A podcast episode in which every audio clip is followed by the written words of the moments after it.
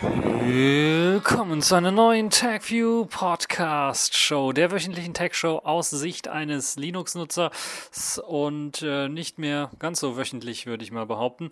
Und auch in einer Urlaubsstimmung so ein bisschen gemacht. Nun ja, ich bin nicht ganz zu Hause in meinem herkömmlichen Studio, das werdet ihr schon gehört haben, sondern hier ganz woanders, nämlich in Neuseeland. Einige werden es ja schon gesehen haben auf meinem YouTube-Kanal. Dort habe ich ein paar Videos herausgegeben aus Neuseeland und bin jetzt gerade hier in Neuseeland in einem hübschen kleinen Apartment und nehme das Ganze mit meinem kleinen äh, Sony ICD Recorder auf.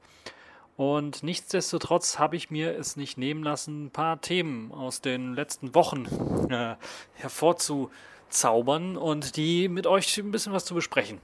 Unter anderem haben wir im Programm die neue Version von iOS, Version 13.2. Die macht so ein bisschen Multitasking unmöglich. Und wir wollen da mal schauen, hä, was hat Apple da jetzt verbrochen? Dann wollen wir schauen, was hat Mozilla verbrochen in Sachen Add-ons mit dem Firefox, denn dort soll das Sideloading nicht mehr möglich sein. Und dann schauen wir mal auf eine neue Technologie, wo Microsoft Vorreiter ist. Das haben wir auch nicht alle Tage. Und zwar schreiben sie Superman auf Glas. Dann haben wir ein DSGVO-Strafverfahren und wo eine Strafe dann auch entschieden worden ist von 14,5 Millionen gegen die Deutsche Wohnen. Und ich habe euch ja gesagt, wenn DSGVO mal auftritt und mal so ein Strafverfahren auftritt, werde ich das auch mal besprechen. Es war jetzt schon mal, glaube ich, einmal aufgetreten im Fall von Knuddels, glaube ich. Die mussten da auch ein paar Millionen Strafe zahlen und jetzt hat es die Deutsche Wohnen getroffen, die dann äh, noch deutlich mehr bezahlen muss. Dann wollen wir uns ähm, mal anschauen, wie man mit Hilfe von Lichtwellen oder von Licht, Laserstrahl oder sowas, Sprachassistenten manipulieren kann. Da gibt es nämlich eine neue ja, Light Commands, nennt sich das ganze Technologie, die da von ein paar Hackern ausgebrütet worden ist. Dann wollen wir noch einen Blick werfen auf äh, Xiaomis neue 108 Megapixel äh, Kamera in einem Smartphone. Sie sind jetzt also angekommen bei so Zahlen, die ja in Mittelformatkameras zum Beispiel von Fujifilm mit drin sind. Und dann haben wir noch die Kategorien in dieser Woche, unter anderem äh, Chaos 2019 10 und das Selfish der Woche, die Version 3.2.012 ist da. Fangen wir also direkt an mit dem allerersten Thema, mit iOS 13.2. Ihr habt es vielleicht mitbekommen, iOS 13.2 oder iOS 13 ist herausgekommen, vornehmlich natürlich mit den neuen oder für die neuen äh, Apple iPhones 11 und 11 Pro. Und äh, ja, jetzt gibt es natürlich mit der neuen Version, gerade mit der neuen Version 13.2, auch für ältere Geräte ein kleines Problem, würde ich mal sagen, wo nicht ganz klar ist, noch nicht ganz geklärt worden ist, ist das jetzt ein Bug oder ist das jetzt ein Feature? Denn Apple hat es ein bisschen was äh, eingeschränkt, was das ähm, Laufen von Apps im Hintergrund angeht. Das heißt, falls ihr Multitasking betreibt und ihr wollt zum Beispiel Musik hören und gleichzeitig im Webbrowser surfen, kann es sein, dass eure ähm, Podcasting-App im Hintergrund einfach die Musik nicht mehr abspielt, weil Apple äh, ja, in iOS 13 2 ähm, und iPadOS 13.2 ein deutlich aggressiveres Speichermanagement mit eingeführt hat als bei früheren Versionen. Und das hatten einige Nutzer, aber auch Entwickler dann auch berichtet. Entwickler, weil sie halt eben das Ganze testen mit ihrer neuen Software, die sie drauf kompilieren oder halt eben dadurch, dass sie einfach mal ja, Feedback von Nutzern bekommen, die sich ärgern, dass die Anwendung nicht mehr so funktioniert, wie das eigentlich äh, sein sollte. Effektiv soll Multitasking nicht mehr möglich sein, im Grunde genommen. Das heißt, wenn ihr beispielsweise bei der beliebten Shopping-App Amazon einfach mal ein Produkt ausgewählt habt, in den Einkaufswagen äh, euch begebt dann äh, und dann etwa in den Browser wechselt und dann wieder zurückwechselt, dann kann es sein, dass halt eben Amazon komplett weg ist und ihr alles komplett neu laden müsst. Das gleiche natürlich auch bei YouTube-Videos, dass ihr da, wenn ihr da mal eine Suche gestartet habt, eine YouTube-Suche gestartet habt und dann, ah, der Name war doch nicht korrekt von dem YouTuber, sondern der wird ja so, wird ja Rezo geschrieben mit, mit Z oder sowas, dann ähm, müsst ihr halt, versucht ihr das im Safari-Browser beispielsweise, springt dann zurück zu YouTube und dann ist die Suche komplett weg, weil der YouTube-App sich komplett neu startet. Also das ist schon sehr ärgerlich, auch wenn man mal ein Musikvideo pausiert oder ganz einfach ein längeres Podcast-Video, Aufwachen-Podcast beispielsweise, auch in Videoform wird er ja angeboten mit manchmal auch etwas aufschlussreicher als nur die Audiocast-Folge. weil man da auch ein paar ja, Ausschnitte aus dem Fernsehen auch sehen kann. Und äh, ja, ist ja manchmal auch wichtig, das zu sehen. Da ist es natürlich ärgerlich, wenn man in so einem 5-Stunden-Video dann äh, das Ganze mal pausiert hat, um was anderes zu checken, E-Mails zu checken oder so, und dann zurückspringt und dann die YouTube-App einfach wieder von vorne anfängt, äh, das Video abzuspielen, anstatt von der Stelle, wo man eigentlich pausiert hat. Das ist also ziemlich ärgerlich und sorgt halt eben dafür, dass ja, im Hintergrund laufende Prozesse einfach gekillt werden. Und teilweise werden diese Prozesse dann halt eben auch zwangsgekillt, obwohl sie das eigentlich in der Vergangenheit nicht gemacht haben bei früheren äh, iOS-Versionen. Und das hat dazu geführt, dass einige sich schon danach gesehnt haben und nach Möglichkeiten gesucht haben, zurück zur alten iOS-Version zu wechseln. Ja, äh, auch E-Mails werden teilweise nicht mehr im Hintergrund in, äh, in Mail geladen. Das ist auch sehr kurios. Das heißt, man klickt kurz eine E-Mail an, soll im Hintergrund laden, geht dann in eine andere App. Passiert nicht. Lädt die nicht. Äh, also läuft irgendwie ein Background-Download, kann es auch sein. Also wenn ihr dann was Fahrer sagt, ah, ich möchte einfach mal was runterladen, lade ich mir halt eben diese, diese Aufwachen-Podcast-Folge einfach mal runter kann sein, wenn ihr dann in euer E-Mail-Programm wechselt oder einfach auf dem Home-Bildschirm zurückwechselt, whoop, der Download ist abgebrochen. Sehr, sehr ärgerlich sowas und ja, es macht im Grunde genommen iOS komplett unbenutzbar.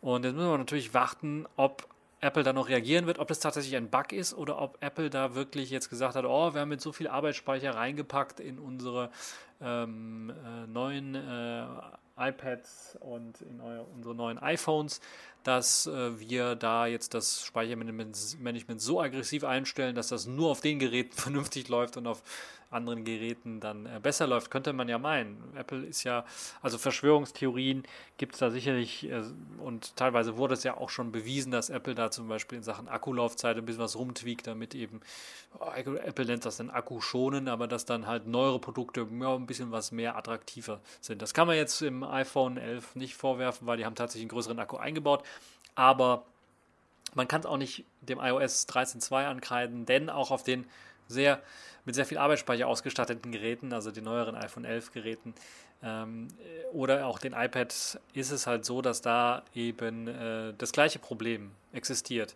Nach 30 Sekunden kann es dazu kommen, dass eine App abgeschossen wird, wenn sie im Hintergrund läuft. Ähm, in der Entwickler-Doku Entwickler hat Apple das dann auch vermerkt, dass in iOS 13 grundsätzlich schärfer umgegangen wird mit Hintergrundprozessen. Ein Abschuss einer App, also eine sogenannte Suspension, so nennt Apple das Ganze, in Wirklichkeit, ja, Linux- oder Unix-Term wäre terminieren oder killen. Äh, erfolgt bereits nach drei Minuten, wenn sie halt vom Vordergrund in den Hintergrund verschoben wird. Also dann hat sie drei Minuten Zeit, noch was rumzuarbeiten, danach wird sie tatsächlich zwangsgeschlossen. Und für Prozesse im Hintergrund, die von einer schlafenden App angestoßen werden, stehen wiederum dann genau 30 Sekunden zur Verfügung, äh, bis sie dann eben gekillt werden. Und das ist zum Beispiel selbst bei einem RSS-Feedreader wir reden von einem RSS-Feedreader. Wer benutzt das heutzutage noch? Es benutzen alle diejenigen, die beispielsweise LTE-Internet haben und dann nach irgendwie, nachdem das Volumen verbraucht worden ist, was ja schon lächerlich gering ist in Deutschland zumindest, äh, dann nur noch mit dem RSS-Feed-Reader die Möglichkeit haben, eine Webseite zu öffnen, weil mit den äh, lausigen 32 Kilobit oder sowas man äh, äh immer eindeutige äh, ja, Verbindungsaufbau dauert zu lange, Fehlermeldungen vom Browser bekommt und es dann nur noch per RSS wieder geht. Ah, aber selbst so ein RSS-Reader braucht halt ein bisschen was mehr als 30 Sekunden, je nachdem, wie viele RSS-Feeds ihr abonniert habt und äh, könnte dann im Hintergrund gekillt werden. Ähm, ja, und da gibt es zum Beispiel einen Feedreader, der nennt sich Reader und das reicht für den augenscheinlich nicht. Und äh, ja, Problem, andere Problematik sind auch Fitness-Apps. Also falls ihr Fitness-Armbänder verwendet oder sowas und eure äh, Daten aufzeichnen wollt, ja, das kann natürlich äh, gerade im Hintergrund Daten tracken, könnt ihr knicken. Äh, Apple hat mittlerweile auch äh, ein bisschen was reagiert auf die ganzen äh, Geschichte, die auch ein bisschen was hochgekocht ist. Ähm, aber ähm, ja, wir müssen schauen, wie sich das äh, weiterentwickeln wird. Es kann durchaus sein, dass neben der Version 13.1.3, äh, die letzte Version, äh, wahrscheinlich 13.2. 13, 3, 13.2.4 oder sowas, ich weiß gar nicht, was gerade aktuell ist, äh, dann rauskommt, also 13.2.2. Äh, und das soll dann tatsächlich, und das ist auch passiert, glaube ich, wenn ich mich nicht komplett irre, Version 13.2.2 hat dann dieses ähm, grobe Problem des Multitasking Multitaskings dann auch wieder behoben. Aber da sehen wir auch mal ganz groß, was so alles schieflaufen kann. Und äh, das ist vielleicht auch wieder so ein Medientraining. Äh, selbst Technik, Medien, Journalisten, die tagtäglich Apple und äh, Google und Samsung, wie sie alle heißen, verfolgen, war nicht ganz klar, ist das jetzt ein Bug oder hat, meint Apple das ernst und ist das jetzt ein Feature, das Apple versucht durchzudrücken? Also denen war das auch nicht ganz klar. Und das zeigt auch schon mal so ein bisschen, dass man das Apple durchaus zugetraut hätte, äh, ja, Multitasking abzuschaffen in ihrem iOS. Nun ja, es ist jetzt gefixt. Version 13.2.2 hat ein Bugfix-Update, das soll Multitasking wieder besser machen, soll wieder reparieren das Ganze. Falls ihr Apple-Nutzer seid, iPhone-Nutzer seid, entweder von den alten, älteren Geräten oder von den brandneuen Geräten, würde mich, mal interessieren, wie das jetzt mit dem Multitasking aussieht. Ist es falls ihr da Vergleichswerte habt zur Vorgängerversion, ist es wirklich gefixt oder gibt es da immer noch Probleme? Könnt ihr mir natürlich alles im Kommentarbereich posten. Das also zu der Geschichte. Schön, dass das äh, gefixt worden ist ähm, oder vornehmlich oder vermeintlich gefixt worden ist. Da müssen wir aber mal schauen. Kommen wir mal zu der nächsten Geschichte, wo ich auch hoffe, dass Mozilla das fixen wird, weil ansonsten ist das so ein bisschen ah, arg dämlich, was Mozilla da wieder gemacht hat. Äh, wir kennen ja Mozilla, die haben mit ihrem Firefox ja bereits schon eine große Welle von ja, wir wollen Add-ons abschaffen, losgetreten, indem sie mit beim Firefox Quantum einfach gesagt haben, ja, die alten Add-ons, die laufen einfach nicht mehr, sondern ihr müsst jetzt neue Web-Extensions haben, damit läuft das Ganze. Jetzt wollen sie die nächste Welle wohl lostreten mit der Geschichte, dass man jetzt Side-Loading, also eine Methode zur Installation einer Erweiterung in Firefox äh, verbieten möchte, mithilfe einer Erweiterungsdatei. Das heißt jetzt nicht, dass ihr jetzt diese XPI-Dateien, die ihr vielleicht manuell runterladen könnt, nicht mehr öffnen könnt und dann manuell installieren könnt. Das könnt ihr immer noch machen. Aber was das Schöne beim Firefox war, ist gerade, wenn man einen Firefox ähm, deployen möchte, also tatsächlich ausliefern möchte in der Firma oder sowas mit einem bestimmten Add-on vorinstalliert, ähm, äh, also ein Massen-Rollout machen möchte mit verschiedenen Add-ons auch vorinstalliert und auch vorkonfiguriert, beispielsweise, was man eventuell für eine bestimmte Dienste dann braucht, ähm, dann kann man das nicht mehr so einfach machen. Hat man das vorher immer so gemacht, wir haben die Erweiterungen in ein spezielles Verzeichnis reingelegt. Das hat der Firefox beim Starten. Das Verzeichnis ist meistens entweder das Benutzerverzeichnis für eben benutzerspezifische Add-ons oder halt eben ein Systemadministratorverzeichnis. Gerade beim Massen-Rollout macht natürlich so ein Systemadministratorverzeichnis Sinn. Äh, dort reingelegt, dann braucht man Administrationsrechte. Dort hat man es reingelegt und dann wird es beim Start vom Firefox ähm, tatsächlich installiert bzw. ausgeführt, je nachdem, wie man das konfiguriert hat. Da kann man sagen, okay, das ist jetzt ein Ordner, alles, was äh, an XPI-Dateien da rumliegt, wird automatisch installiert im Firefox, wenn er geöffnet wird. Oder ich habe äh, einen Konfigurationsordner und da steht, da, dieses Add-on ist, ist, ist im Firefox installiert. Äh, kann man alles äh, so ausliefern, wie man möchte. Und äh, das will Mozilla jetzt abschaffen. Also künftig soll das nicht mehr unterstützt werden und das hat Mozilla auch in ihrem Firmenblog bekannt gegeben. Und äh, das soll natürlich auch, äh, wird normale Otto-Normalanwender wahrscheinlich nicht so sehr anspornen oder ähm, äh, da jetzt zu protestieren, weil sie das nicht so sehr betrifft, weil sie als Normalanwender ja ganz klar weiterhin die, die äh, XPI-Dateien auch manuell herunterladen können und dann manuell installieren können. Aber gerade für so einen äh, Linux-Distributionen beispielsweise machen das auch sehr gerne. Sie liefern also vorausgefertigt beispielsweise einen Adblocker bereits schon mit im Firefox. Der wird beim ersten Start direkt mit installiert, wenn der Firefox gestartet wird. Das geht jetzt nicht mehr so einfach, sondern man muss da sich ein paar andere äh, Wege suchen. Nun ist äh, Mozilla Firefox glücklicherweise Open Source. Da kann ich mir also durchaus vorstellen, dass Linux-Distributionen, die ja, Konfigurationen oder sogar einzelne ähm, Extensions oder Add-ons dann tatsächlich auch vorausliefern wollen. Ubuntu macht das beispielsweise. Die haben da eine Ubuntu-Extension äh, direkt mit an Bord. Ich weiß gar nicht, was die macht, aber sie haben da auf jeden Fall mit an Bord im Firefox seit, seit Jahren, ich glaube seit Unity und, und äh, Status Notifiers oder sowas. Ich weiß es nicht mehr, wofür die Extension da ist. Sie haben auf jeden Fall eine Extension, die sie ausliefern. Äh, dank des Open Source Gedanken können sagen, ob diesen neuen Patch, den da Mozilla eingespielt hat, den, den machen wir mal rückgängig und dann äh, funktionieren die Add-ons halt wieder.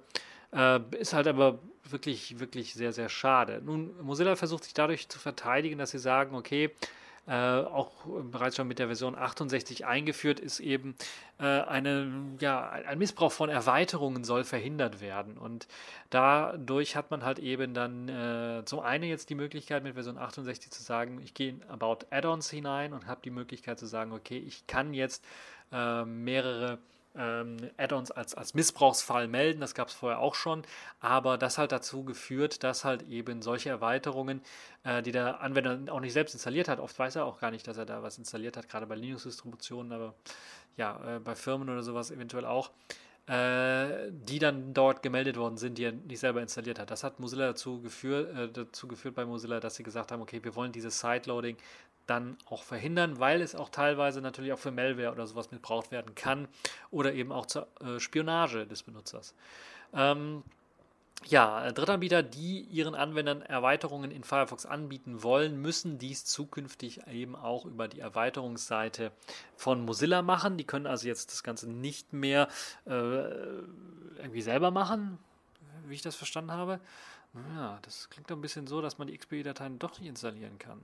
Äh, doch, das wird weiterhin möglich sein, aber sie müssen irgendwie signiert sein, denn äh, die Änderungen sollen mit Firefox 73 dann äh, am 11. Februar 2020 offiziell ähm, mit äh, erscheinen und dazu gehören halt eben dann auch, dass äh, die äh, Extensions oder Add-ons ja, zwangssigniert werden müssen, so wie ich das verstanden habe. Falls das nicht stimmt und ich mich da jetzt irgendwie komplett verrannt habe, könnt ihr mir das natürlich auch richtig erklären und äh, nochmal im Kommentarbereich posten. Aber ich glaube, das ist das, wohin die Reise dann gehen wird mit äh, Firefox 73. Und äh, bei dem äh, Firefox 74, der dann im äh, März erscheinen soll, wird Sideloading dann nicht mehr, also komplett nicht mehr unterstützt. Andere Installationsmethoden für Erweiterungen wie eben das Installieren aus einer lokalen XPI-Datei sollen aber weiterhin möglich sein. Und äh, ja, das ist halt eben das, was Mozilla da gesagt hat. Also um nochmal klarzustellen, Mozilla will eben das manuelle Installieren von XPI-Dateien nicht verhindern für den Otto-Normalverbraucher, aber die automatische Installation, wenn man eine XPI-Datei in ein spezielles Verzeichnis am Rechner schiebt, äh, was äh, meistens Linux-Distributionen, die Firefox mit speziellen äh, Plugins vorausliefern wollen, dann eher betreffen könnte. Das also zur Klarstellung der Geschichte, die in den letzten Wochen doch aufgetreten ist. Dann wollen wir uns nochmal mit einer Kuriosität beschäftigen, einer Innovation äh, rund um Microsoft und der Speichertechnik, nämlich das Schreiben auf Glas. Microsoft ist es nämlich gelungen, ein äußerst robustes Material auszuwählen, um halt eben Daten schreiben zu können. Glas. Ja, okay, man kann Glas auch gegen die Wand werfen, dann geht es kaputt aber mh, hm, man kann auch mit der Festplatte machen. Mit dem Flash-Speicher ne, kann man auch gegen die Wand werfen, ist nicht kaputt. Aber wenn ihr da mal Magneten dran haltet, dann ja, sind eure Daten weg. Haltet ihr Magneten an äh, einer Glasscheibe, passiert im Grunde genommen gar nichts. Also es hat auch seine Anwendungszwecke, würde ich jetzt mal sagen. Und Microsoft ist es jetzt gelungen.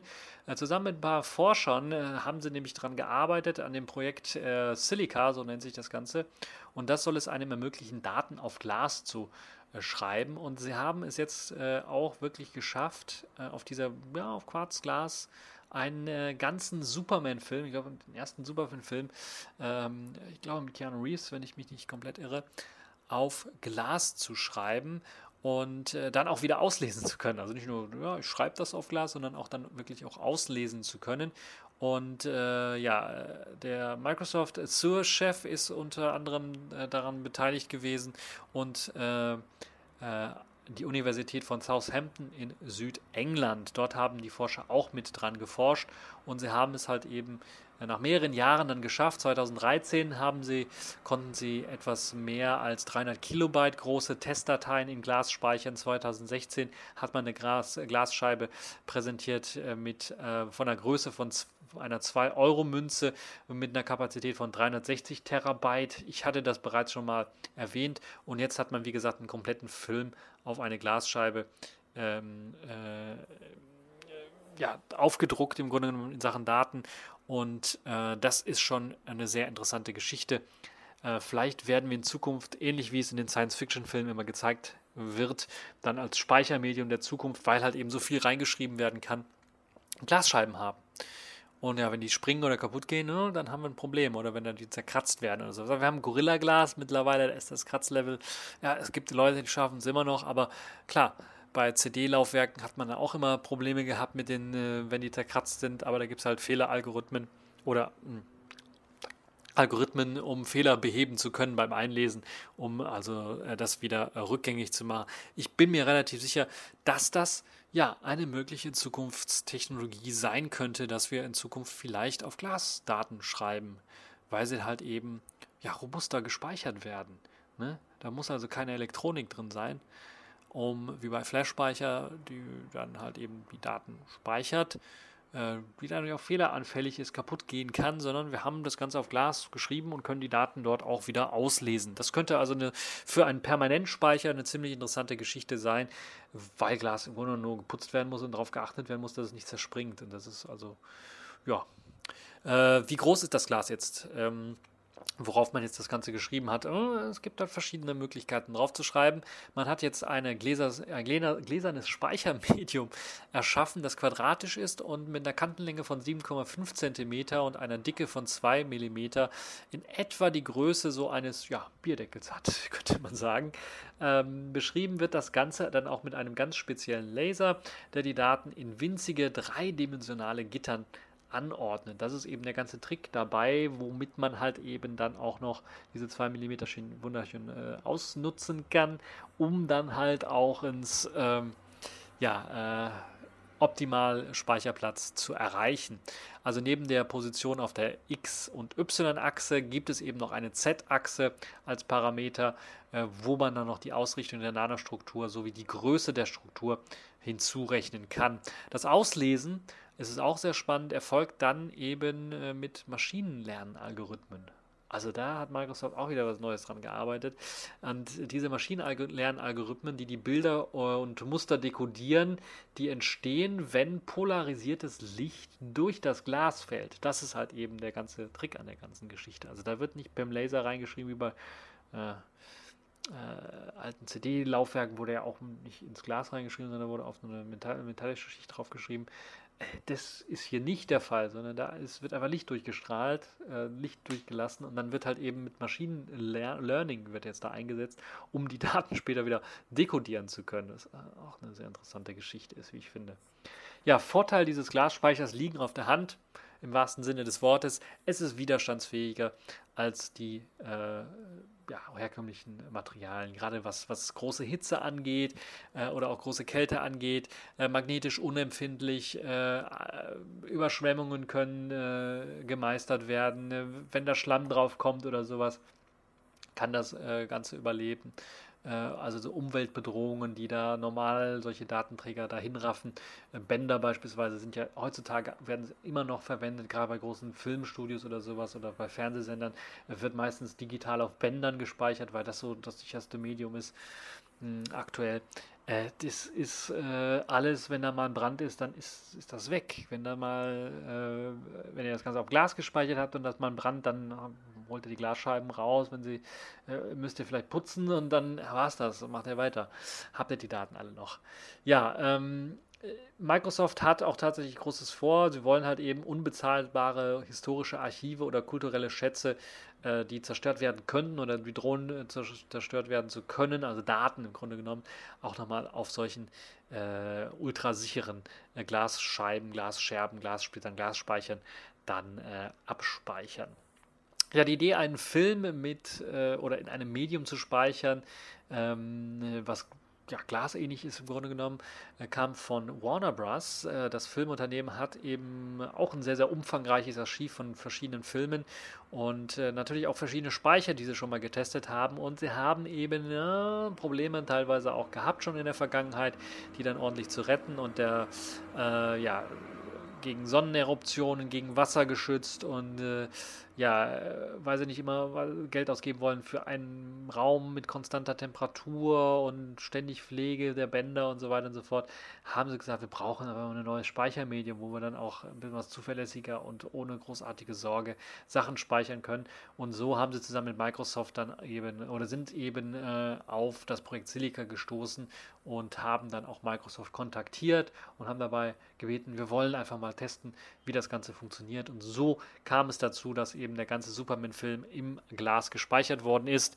Und äh, ja, ähm, es ist immer noch eine Entwicklungsgeschichte, also es könnte jetzt nicht davon rechnen, dass oder davon ausgehen, dass ihr im nächsten Jahr solche Speichermedien und Lesegeräte kaufen könnt. Äh, auch wenn ihr gerade mal Millionär seid oder sowas und euch das leisten könnt, mal ein paar Zehntausender für so ein Gerät auszugeben. Nein, das wird noch ein paar Jährchen dauern. Das Projekt Silica ist, wie gesagt, noch ein Forschungsprojekt und ähm, es macht großartige Fortschritte, aber wir werden sicherlich noch einiges an Jährchen brauchen, bis das perfektioniert werden kann. So, kommen wir jetzt mal zur DSGVO und dann so ein bisschen ja, netzpolitisches Thema. Millionen Bußgeld wurde gegen die Deutsche Wohnen verhängt in den letzten Wochen. Dort äh, haben äh, oder hat man im Grunde genommen über Jahre hinweg Immobiliengesellschaften, äh, die haben die Daten der Kunden, also die personenbezogenen Daten ihrer Mieter vor allen Dingen, weil sie ja Mieter haben, das sind ihre Kunden, ähm, einfach so gespeichert, ohne dessen Wissen oder ja, die Löschung war auch nicht vorgesehen. Das heißt, da gaben die Mieter leben vielleicht schon gar nicht mehr seit ein paar Jahren, aber die Daten sind immer noch da lebendig bei der Deutschen Wohnen, weil sie im Grunde genommen keinen äh, Plan hatten, was sie überhaupt mit Daten machen, habe ich irgendwie das Gefühl. Und das hat da tatsächlich dazu geführt, dass wirklich auch zu Recht ein hohes Bußgeld verhängt worden ist mit 14,5 Millionen Euro. Ähm, mit 14,5 Millionen Euro ist das doch schon eine ganze Menge, die da verhängt worden ist. Das Landes, die Landesschutz-Datenschutzbeauftragte in Berlin, Meier Smolczyk, hat gegen die umstrittene Immobiliengesellschaft Deutsche Wohnen äh, eine, ein Bußgeld verhängt. Äh, das, das zeigt das erste Mal, oh, Landesdatenschutzbeauftragte muss man ernst nehmen, denn sie können ein Bußgeld verhängen, das jetzt das mit 14,5 Millionen sich tatsächlich dann auch richtig, richtig schmackhaft anhört. Und äh, ja, wie kam das Ganze zustande? Bereits bei einer Vorortkontrolle hat man im Juni 2017 bemängelt, dass äh, ähm, ein Archivsystem äh, personenbezogene Daten der Mieter gespeichert hat und äh, es gab bislang, äh, also bisweilen bis, bis äh, zu diesem Zeitpunkt, dort Daten wie Gehaltsbescheinigungen, Selbstauskunftsformulare, Auszüge aus Arbeits- und Arbeits-, äh, Ausbildungsformularen äh, und Verträgen, Steuer-, Sozial- und Krankenversicherungsdaten sowie Kontoauszüge, die dort gespeichert worden sind, zu den jeweiligen Mietern. Und die Daten seien zum Teil etliche Jahre alt gewesen und äh, ja, dem ursprünglichen Zweck äh, der Speicherung hätten sie dann halt auch nicht mehr gedient, sondern die lagen einfach rum und keiner wollte sich darum kümmern und gerade auch eben das Speichern, äh, äh das, das Löschen der gespeicherten Daten äh, sei nicht erfolgt. Und äh, die Datenschutzbehörde forderte halt dann auch bereits im Jahr 2017 ja, forderte es ein, dass man dieses Archivsystem umstellt und dieses Umstellen ist natürlich auch mit starken Kosten verbunden, kann ich schon verstehen. Trotzdem hat man da gar nichts gemacht bei der Deutschen Wohnen und bei einer erneuten Prüfung im März 2019 hat man also festgestellt, dass eben der Datenbestand nicht bereinigt worden ist, dass immer noch die Altdaten da sind und dass eben fortlaufend neuere Daten in diese Datenbank eingepflegt werden, ohne dass es ein System gibt zur äh, Kontrolle, welche Daten jetzt wie alt sind, dass man die löschen kann, automatisch löschen kann oder sowas. Und äh, ja, ähm, das halt dazu, dazu geführt, dass die Datenschutzbehörde, Landesdatenschutzbehörde dann jetzt äh, da richtig eingegriffen hat. Seit Mai 2018 gilt die äh, Datenschutzgrundverordnung, also die DSGVO, und die sieht eben so etwas vor und sie sieht auch vor, dass Unternehmen sich da um die Daten kümmern. Und äh, ja, es kann also sogar, das wurde bereits schon äh, passiert, äh, im vergangenen Jahr, äh, hat die Deutsche Wohnen über eine Milliarde Euro Umsatz gemacht und das wird eben als Ausgangspunkt gewertet, um halt ein Bußgeld ausstellen zu können und das ist halt eben das, was es äh, dann auch so hoch macht, äh, 14,5 Millionen äh, Euro dort äh, tatsächlich dann auch raushauen zu müssen. Ähm, ja, das ist nicht der erste Fall, sondern die DSGVO wirkt, wirkt äh, worked, ja, die, ihr seht so, der Neuseeland-Einfluss äh, äh, färbt auf mich ab. Also die wirkt auf jeden Fall. Äh, auch die, die, die Berliner Landesdatenschutzbeauftragte Smolczyk hat bereits schon ein Bußgeld gegen den Lieferdienst der Delivery Hero eingeleitet. Äh, wegen Datenschutzverstößen äh, mussten die 195.000 äh, Euro bezahlen. Ist jetzt natürlich eine kleinere Hausnummer für diese Firma sicherlich auch ziemlich viel. Äh, aber auch die Online-Bank Online N26 er musste eben einen Bußgeldbescheid äh, bezahlen und äh, ja, viele weitere sind auch mit dabei, die da richtig viel äh, reinhauen musste, mussten, wollen wir ein bisschen was europäischer werden, da können wir sagen, Anfang Juli hat zum Beispiel die britische Datenschutzbehörde eine Strafzahlung von 200 Millionen Euro von der Fluggesellschaft British Airways äh, verlangt und zwar nicht irgendwie, weil sie Daten illegalerweise gespeichert hat, sondern weil es ein Datenleck gab, also Datenreichtum im Grunde genommen könnte man es auch nennen. Also die Daten sind denen äh, so ein bisschen ja geleakt. Da gab es ein Leck. Äh, und ja, 200 Millionen Euro. Ja, schwache Sicherheitsvorkehrungen waren die Begründung dafür. Das heißt, ja, wir haben noch ein bisschen Luft nach oben, würde ich mal sagen, was die DSGVO und Strafen dazu angeht, gerade bei den größeren Firmen, die das doch durchaus machen könnten. Apropos größere Firmen, da kommen wir, die haben ja auch, kommen wir zum nächsten Thema, die haben da auch natürlich auch immer ja, solche äh, kleinen äh, Kundenassistenzsysteme. Das fängt natürlich an von kleinen Telefonassistenzsystemen, wenn ihr euren Stromanbieter anruft und da keine Person dran geht, sondern ein kleiner Roboter, der dann versucht, eure Sprache zu erkennen. Die werden immer intelligenter. Aber natürlich hört das dann auf bei euren kleinen äh, ja, Lauschprogrammchen, die ihr auf eurem Nachttisch rumstehen habt, äh, in Form von Amazons Echo oder Googles Home oder Apples, äh, wie heißt es, Air, nee, Apples HomePod, so heißt er, oder weiteren Assistenzsystemen, die ihr halt so kennt und Geräten, mit denen ihr dann redet, die dann halt eben äh, Kommandos ausführen können. Und wir haben ja auch schon mal besprochen, dass die Kommandos nicht immer, ihr könnt auch ein bisschen nuscheln und nuscheln könnt ihr da auch mal reinreden und wenn ihr da so ein bisschen nuschelt, können die dann eben das Ganze auch erkennen und dann Kommandos ausführen. Dann habe ich ja bereits schon mal besprochen, es gibt auch die Möglichkeit zu sagen, ja, okay, ich sende mal einfach ja, Laute oder Töne rüber an, dieses, äh, an diese Assistenzsysteme, die ich selber als Mensch gar nicht mehr hören kann weil die auf so einer Frequenz sind, dass man die normalerweise nicht hört oder äh, so das Hintergrundrauschen nur wahrnimmt und dann wird einfach ein Befehl ausgeführt. Das war schon krass, das war schon richtig äh, äh, ja, erschreckend, hatte aber natürlich dann auch physikalische Grenzen, das heißt, es musste irgendwie in der Nähe sein, äh, damit eben diese Schallwellen da auch ankommen.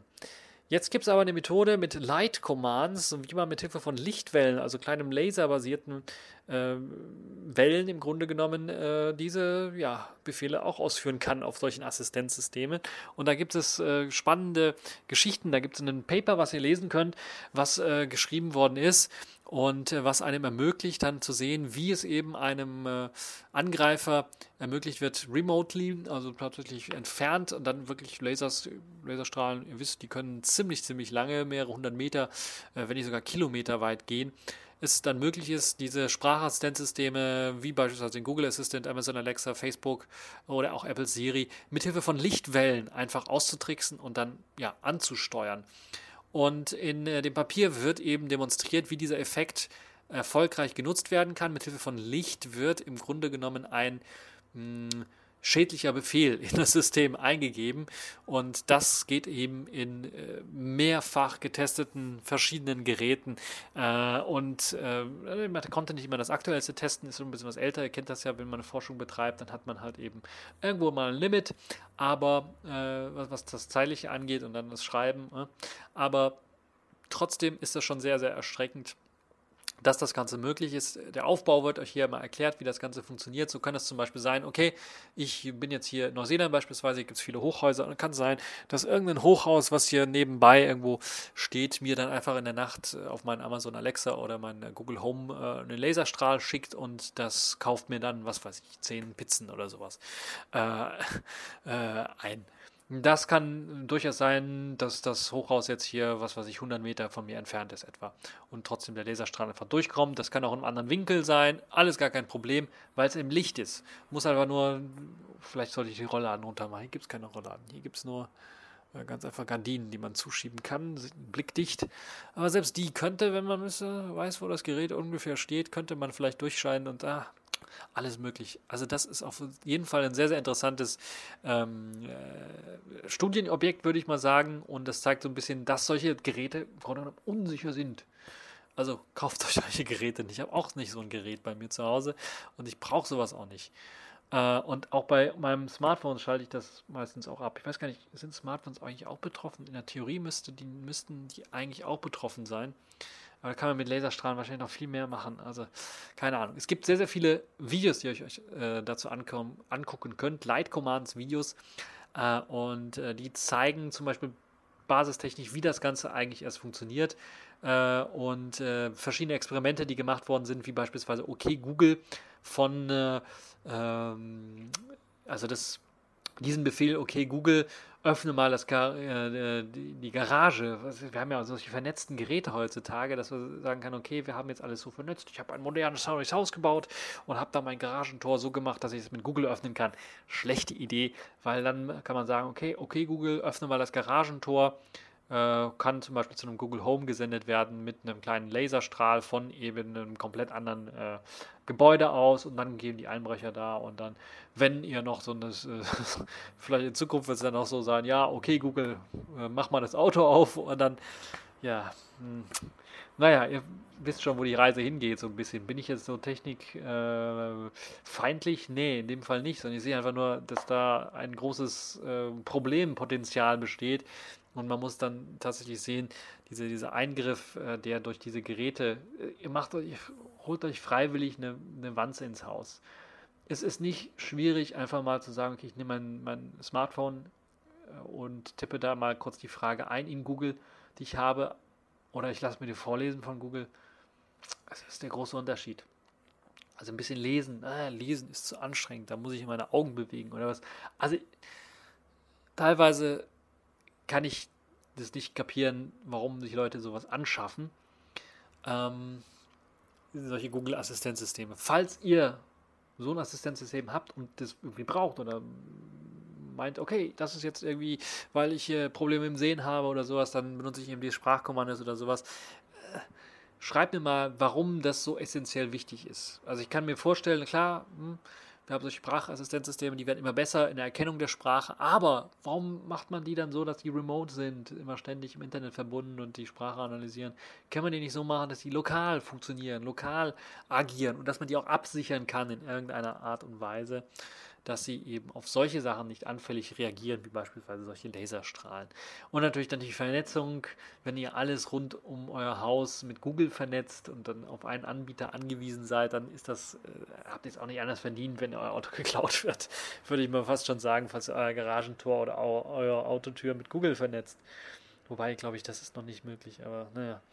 Äh, fällt mir auch immer dazu ein, da gab es halt dieses Tür, äh, diesen, diesen Tür, elektronisches Türschloss, äh, wo der Anbieter dann auch eben gesagt hat, okay, machen Sie übers Internet, statt die Intelligenz in das Türschloss mit einzubauen. Ja, und dann ist die Firma pleite gegangen und dann war das Türschloss nutzlos für die Leute und dann mussten sie ein neues Türschloss kaufen. Kamen nicht mehr aus dem Haus raus, naja, oder rein, je nachdem. Äh, auch eine böse, äh, ja, böses Erwachen. Naja, ihr könnt euch das Ganze mal durchlesen und da gibt es auch ein paar ähm, äh, QAs, äh, wie funktioniert das Ganze eigentlich im Grunde genommen? Wie kann man halt eben mit Hilfe von Licht ähm, äh, Sachen steuern. Das wird dann auch wissenschaftlich hier analysiert und erläutert. Also Mikrofone beispielsweise, die konvertieren Sound in elektrische Signale um. Und ähm, ja, das, äh, die, die, die Hauptentdeckung hier in der ganzen Geschichte ist halt einfach, dass diese Lichtkommandos halt im äh, Grunde genommen auch sowas machen könnten, äh, indem sie einfach auf die Mikrofone strahlen und dann halt eben die Mikrofone mit dem Licht reagieren und dann eben auch äh, das Ganze umwandeln in elektrische Signale, die dann wie ein Befehl aussehen. Das ist eine ganz, ganz grobe, blöde Erklärung, aber ich glaube, sie kann verstanden werden. Falls ihr da mehr erfahren wollt äh, zu, könnt ihr, wie gesagt, euch das Paper runterladen oder auch auf die Webseite gehen. Da werden Aufbauten gezeigt mit schönen Bildern auch und äh, was für ein Licht da benötigt wird, äh, in welcher Wellenlänge und so weiter und so fort. Und wie gesagt, auch Videos, die das Ganze nochmal eindrucksvoll zeigen. Wir wollen aber weitermachen. Ich muss mal gerade auf meinen Rekorder schauen. 40 Minuten habe ich jetzt schon fast geplappert. Das bin also gut in der Zeit.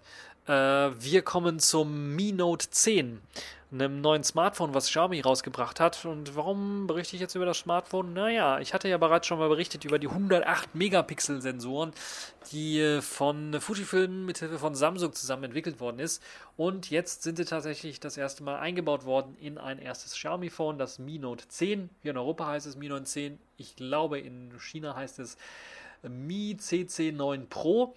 Äh, und das ist das erste Smartphone mit einer 108 Megapixel Kamera. Und ja, nicht nur das, sondern es hatte, glaube ich, eine Penta-Kamera, also fünf äh, Kamerasensoren mit an Bord. Allein auf der Rückseite sind vier verbaut und vorne dann eine.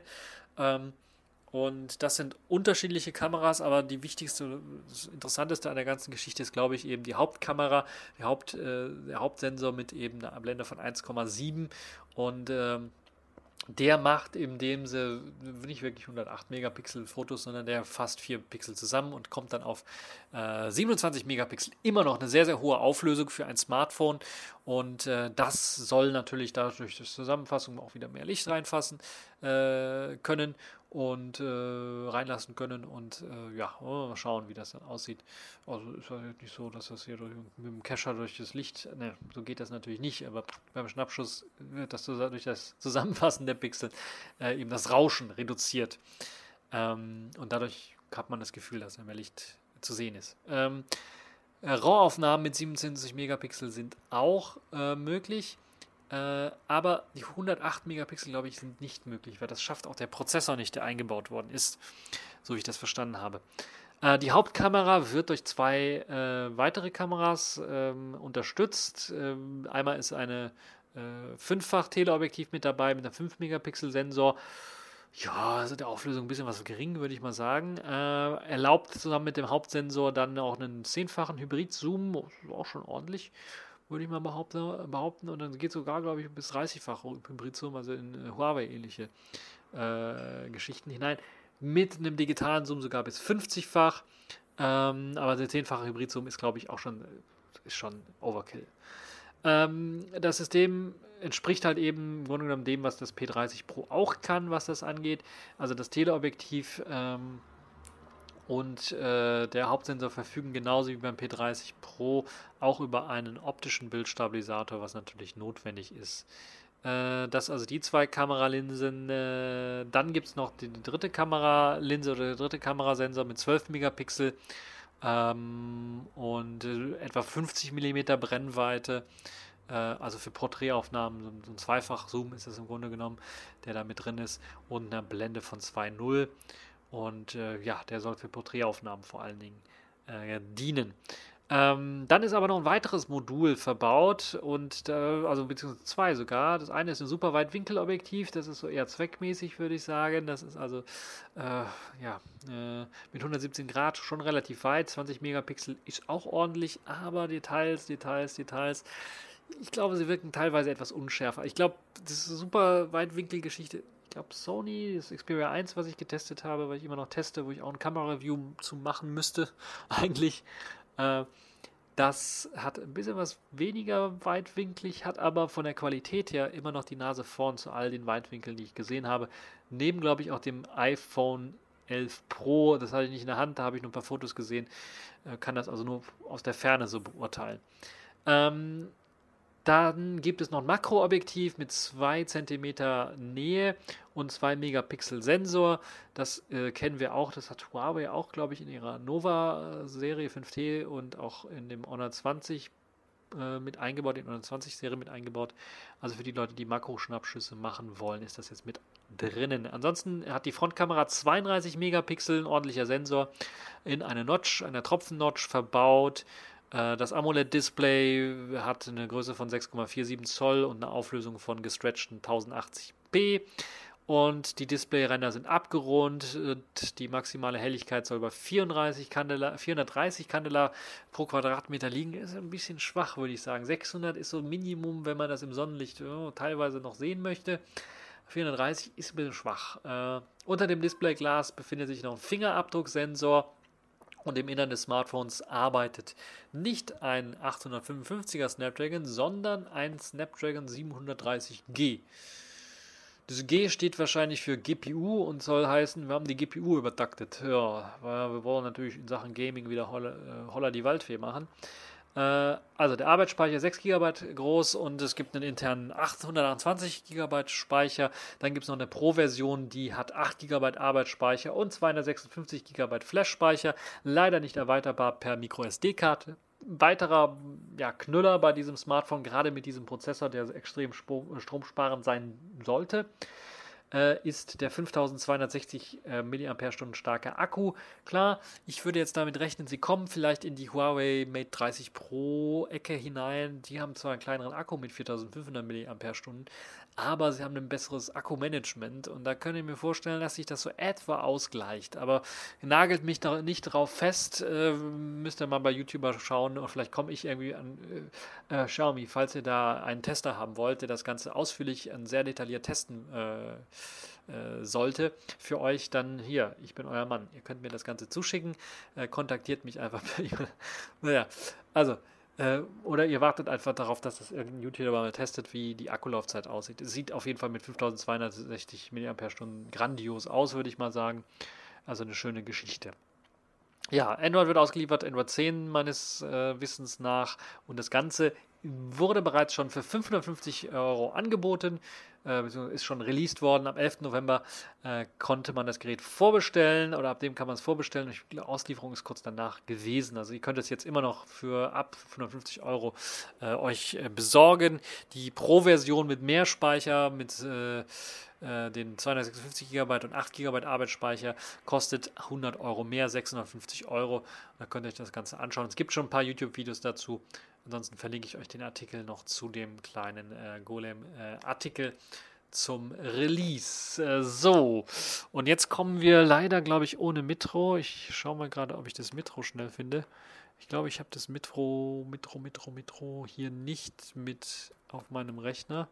Nee, habe ich leider nicht mit auf meinem Rechner. Also ohne Mitro kommen wir jetzt zu Kategorien dieser Woche. Bum, bum, bum, bum, bum, bum, bum. Ich kann ja Soundeffekte mit meinem Mund machen, fällt mir gerade ein. Nun ja, ähm, also Kategorien in dieser Woche fangen wir an mit der Distro dieser Woche. Das ist in dieser Woche Chaos oder Chaos 2019 10 geworden. Wer das nicht kennt, ist eine Linux-Distribution, die vor allen Dingen sehr stark auf KDE Plasma setzt und das featured als Hauptdesktop, aber was auch eben äh, auf einem eigenen Paketsystem, äh, auf, auf einem komplett eigenen, mm, vom Scratch Linux basiert, nicht im eigenen Paketsystem, sondern man hat sich da von anderen Sachen bedient. Und sie haben eine neue Version rausgegeben. Diese neue Version ist die allererste Version, die jetzt komplett Python 2 frei ist. Das heißt, standardmäßig wird Python 2 nicht mehr verwendet, ist depreciated. Das heißt, ist im Grunde genommen veraltet und wird nicht mehr eingesetzt standardmäßig. Es gibt eine große Änderung, was äh, GCC angeht, in der Version 9.2.0 und glibc in Version 2.30 ist mit dabei für die Leute, die sich dafür interessieren. Ähm, ist das mit dabei? Boost in Version 1.7.1, äh, glib 2 in Version 2.6.2 2.2 und äh, Vielzahl von weiteren Programmen in einer aktuellsten Version, unter anderem auch der Plasma Desktop, der in Version äh, 5.17 ähm, vorhanden ist, auf der ISO bereits schon. Und dazu gibt es natürlich eine ganze Reihe von äh, Verbesserungen. Äh, sogar Wayland äh, ist Plasma jetzt geworden und das wird auch bereits, glaube ich, so wie ich es gelesen habe, auf der ISO ausgeliefert. Frameworks ist Version 5.63 und äh, die Plasma-Version an sich ist 5.17.2. Mittlerweile sogar, glaube ich, bin ich mir relativ sicher, geupdatet auf die neueste Version 5.17.4, wenn ich mich nicht komplett irre. Gucken wir mal auf die kde.org Webseite. Da müsste das im Grunde genommen draufstehen. Ihr seht, ich habe meine Podcasts wie immer sehr ausführlich und gut vorbereitet. Die neueste Version ist die 5.17.3, das heißt noch nicht 5.17.4. Aber äh, das können wir uns schenken. Ähm, ist auch erst vor kurzem rausgekommen. KDE Applications 19.8.2 und das Ganze basierend auf Qt 5.13.1. Ähm, äh, für ähm, ja, Leute, die eben ein Bumblebee oder Hybridsystem haben, gibt es jetzt auch die Möglichkeit, dass also im Grunde Intel und Nvidia-Karte in einem haben, äh, wo man immer umschalten muss. Das ist jetzt, wird auch mit unterstützt. Ansonsten gibt es die äh, Novo und AMD GPU-Treiber, die man benutzen kann. Und für Nvidia ähm, gibt es die, auch die neuesten äh, proprietären Treiber, die man mit äh, einsetzen kann. Xbox-Server ist Version 1.20.6 und dann ansonsten gibt es noch vom Basissystem her Systemd 243, was mit dabei ist, Python 3 in Version 3.7.5, der Linux-Kernel 5.3.8 ist mit dabei, auch ein sehr aktueller Kernel, Mesa 19.2.2, Netzwerkmanager oder Network Manager 1.20.4, FFmpeg 4.2.1 äh, und GStreamer 1.16.1 ist mit dabei. Calamares wird als Installationsprogramm verwendet und kommt in Version 3.2.14 daher mit einigen äh, kleinen, äh, kleineren Anpassungen an äh, das System selber. Ansonsten äh, Qt 4 ist rausgeflogen aus den äh, Chaos äh, Repositories, falls ihr da eine Qt 4 Anwendung irgendwie noch habt ja, Pech gehabt, würde ich mal sagen. Also es wird auch seit 2015 nicht mehr weiterentwickelt. Deshalb haben wir gesagt, es ist jetzt Schluss, äh, das wollen wir nicht mehr unterstützen. Ansonsten gibt es noch viel mehr auf der Chaos-Webseite zum Runterlegen, äh, runterlesen, nee, zum Runterlesen, nein, zum Lesen und zum Runterladen. Und ihr könnt das ganze Projekt natürlich auch unterstützen und einfach mal ausprobieren und antesten. Ich fand es sehr interessant. Ich habe eher gedacht, ja, das basiert irgendwie auf Arch Linux oder sowas. Nein, es ist tatsächlich äh, ein komplett auf ähm, von Grund auf neu entwickeltes System im Grunde genommen. Es basiert auf dem Illumos-Kernel, äh, der ständig getestet und weiter verbessert worden ist. Das heißt, oh, weiter verbessert wird und relativ zukunftssicher ist. Das heißt, man hat einen eigenen äh, gepatchten Kernel im Grunde genommen, den man hier verwendet. Und äh, ja, man hat eben dann auch äh, Pacman und, und äh, Make PKG für Rolling Release Distributionen gewählt, also der Arch Linux äh, Paketmanager im Grunde genommen. Aber äh, das System selber soll nicht auf Arch Linux Quellen äh, basieren, sondern eben der Paketaufbau komplett unabhängig von Arch Linux äh, begonnen haben. Äh, ja, ob das so stimmt, ich weiß es nicht, keine Ahnung, aber das ist ja, könnt ihr mir auch mal schreiben, falls ihr da Erfahrungen mit Chaos gesammelt habt, was vor allen Dingen auch die Programme angeht, falls das eben nicht auf Arch-Quellen aufbaut. Wie sieht es da mit der Programmvielfalt aus? Kriegt man die Programme alle, die man haben möchte? Erfahrungen bitte unten rein posten im Kommentarbereich. So. Und jetzt sind wir schon fast durch äh, für diese TechView Podcast Folge. Nur noch eine Sache: Safish der Woche, Safish OS Update 32012 ist da und kommt mit Vielzahl von Veränderungen daher. Zum einen wurde die Anruffunktionalität erweitert. Dort gibt es jetzt eine, äh, einen verbesserten Anruffunktionalität im Telefon-App im Grunde genommen. Also falls ihr einen Anruf entgegennehmen wollt, geht das jetzt ein bisschen was einfacher und ihr habt weitere Optionen, die hinzugekommen sind. Also ihr habt da die Möglichkeit zu sehen, äh, zu sagen, dass ihr zum Beispiel sagen möchtet, okay, ich möchte jetzt diesen Anruf nicht annehmen und möchte dann eine Nachricht senden an denjenigen. Das gibt es eine neue UI dafür. Oder ich kann sagen, wenn der Anruf irgendwie geendet hat, mittendrin, ah, verdammt, ich habe den, den Beenden-Knopf gedrückt, äh, Call again, also ruf nochmal an. Oder ich habe die Möglichkeit zu sagen, okay, erinnere mich in 30 Minuten, eine Stunde, zwei oder drei Stunden nochmal an diesen äh, Anruf, damit ich den zurückrufen kann oder sowas, falls ich beispielsweise, ja, ganz einfach, äh, falls ich da äh, ähm, ganz einfach äh, gerade keine Zeit gehabt habe, weil ich gerade im Gespräch war oder sowas und den Anruf nicht entgegennehmen konnte. Ja, dann gibt es noch Vielzahl von weiteren Verbesserungen, die mit eingeführt worden sind. Unter anderem hat jetzt die Uhrzeit-App, also die Uhr-App, hat jetzt im Grunde genommen auch die Möglichkeit bekommen, dass ihr dort einen Timer einstellen könnt, nicht nur für äh, Stunden und Minuten, sondern eben auch für Stunden und äh, äh für Minuten und Sekunden was natürlich auch eine sehr äh, interessante Sache ist, wenn ihr da noch mehr äh, Verbesserungen im Detail erzielen wollt. Ansonsten gibt es noch eine Vielzahl von weiteren Verbesserungen, gerade was zum Beispiel auch das ähm, Aktivieren von SE Linux angeht. Das soll eine erste Richtlinie mit einführen, was äh, bestimmte ja, Sandboxing-Geschichten angeht oder Einschränkungen für den Zugriff auf Dateien und die, die Programme haben können, die Apps haben können. Und natürlich gibt es da auch eben Pläne, das weiterzuentwickeln. Und äh, können wir durchaus vorstellen, dass wir nicht mehr in diesem Jahr, aber im nächsten Jahr eventuell dann auch ein Multi-User-System sehen können oder erahnen können im Selfish OS-System oder vielleicht zumindest die Möglichkeit hat, äh, habt, äh, bestimmte Apps einzuschränken, was Selfish OS-Richtlinien äh, eingeht äh, angeht. Da wird also SE Linux ausgeliefert. Das ist eine schöne Sache. Ich habe jetzt komplett neu eingerichtet, neu geflasht, auch Version 3.2 auf dem Xperia 10 Plus. Wie ihr daran kommt, naja, ich habe halt eine Community-Version genommen und die dann manuell geupdatet und dann mir ein Image draus gebastelt und dann dieses modifizierte Image nochmal drauf geflasht, komplett neu geflasht. Da hat man nämlich, den, wird einem direkt angeboten, wenn man es drauf flasht, äh, Einrichtungsassistenten, dass man direkt eine Verschlüsselung durchführt von äh, dem ganzen System, also ein komplettes äh, Disk-Encrypting durchführt. Das habe ich auch gemacht. Dann wird man beim Booten direkt aufgefordert, eine PIN einzugeben zum Entschlüsseln des äh, ganzen Systems. Systems. Ihr habt also komplett verschlüsseltes System mit Hilfe von Lux. Also für die Leute, die das Ganze, oder Lux, je nachdem, wie ihr es einsetzen, äh, wie ihr es aussprechen wollt. Falls ihr also so ein äh, Verschlüsselungssystem auch auf eurem Desktop einsetzt und damit gute Erfahrungen gemacht habt, könnt ihr das jetzt auf eurem Smartphone auch machen. Das Xperia 10 wird jetzt auch das erste Mal angekündigt in diesem äh, Blog-Eintrag, den ich euch hier äh, gepostet habe. Da wird also aber noch gesagt, das ist in Arbeit, aber es ist noch nicht fertig, deshalb gibt es noch keine Images.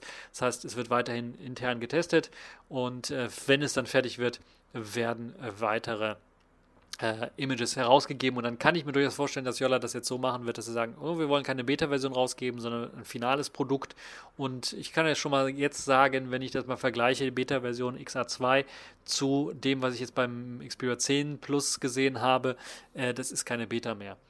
Äh, das ist jetzt schon äh, deutlich weiter und ich kann mir durchaus vorstellen, dass sie tatsächlich einmal mal ein Produkt ausliefern, komplett, nicht, das nicht beta getaggt ist. Also Selfish X für das Xperia 10 und 10 Plus könnte das erste, ja, finale Produkt sein, nach langem, das äh, Yola dann ausliefert, ohne Beta-Tag. Es läuft auch schon Alien Dalvik drauf für die Leute, die sich dafür interessieren, in der gleichen Version wie auch auf dem Xperia XR, auf der Xperia XR2 Familie. Ja, ansonsten, was gibt es sonst noch zu, zu erzählen? Es gibt viele kleinere Verbesserungen hier und da, was, was bestimmte Programme angeht. Der Dateimanager beispielsweise hat jetzt die Möglichkeit, Ordner äh, auch die Dateigröße der Ordner anzeigen zu können, aber auch so Sachen wie, ich kopiere jetzt mich auf mich selber, da gibt eine ordentliche Fehlermeldung, die dann sagt, ich kann mich nicht auf mich selber kopieren, außer eben äh, einer kompletten normalen Fehlermeldung Fehler, die vorher irgendwie aufgetaucht ist. Also ein paar kleinere Verbesserungen gibt es durchaus äh, zu sehen, aber auch ein paar größere Verbesserungen unter der Haube, die Ankündigung, dass, äh, ankündigen, dass da was Größeres kommen wird. Ob es in diesem Jahr noch geschafft wird, einen Umstieg auf Qt 5.12 oder 5.6 oder was auch immer zu machen, das rückt immer in weite Ferne und ich würde sagen, nee, das wird nichts. Das, die nächste Version, die rauskommen wird, ist die Version 5, äh, Version 5, ne, sind wir schon so ein bisschen was zu weit, äh, 3.2.1. Äh, und äh, die wird noch in diesem Jahr rauskommen. Ich würde mal sagen, im nächsten Monat, eventuell zu Weihnachten. Und dann war es das für dieses Jahr auch schon. Dann werden wir jetzt im nächsten Jahr wieder was von hören. Äh, ansonsten gibt es für diese neue Version 3.2 auch bereits schon ein Selfish SDK in Version 2.3, was veröffentlicht worden ist. Und äh, da könnt ihr euch das Ganze dann auch äh, nochmal anschauen in der äh, virtuellen Maschine, falls ihr das wollt. Ansonsten gibt es noch ein englischsprachiges Video von mir, wo ich dann auch mal die Features nochmal ein bisschen was größer aufgedröselt hab und äh, hab. Und ja, das war es im Grunde genommen auch schon für diese TechView Podcast äh, Show. Ich hoffe, äh, sie hat euch gefallen, obwohl es ein bisschen was, ja, ein bisschen was, mh, hm, sagen wir mal, äh, doch schon improvisiert hier, improvisierter ist als sonst so, äh, wie ich meine Aufnahmen mache. Äh, trotzdem hoffe ich, dass es euch gefallen hat und wünsche euch noch eine schöne Zeit. Äh, und äh, bis zur nächsten Folge.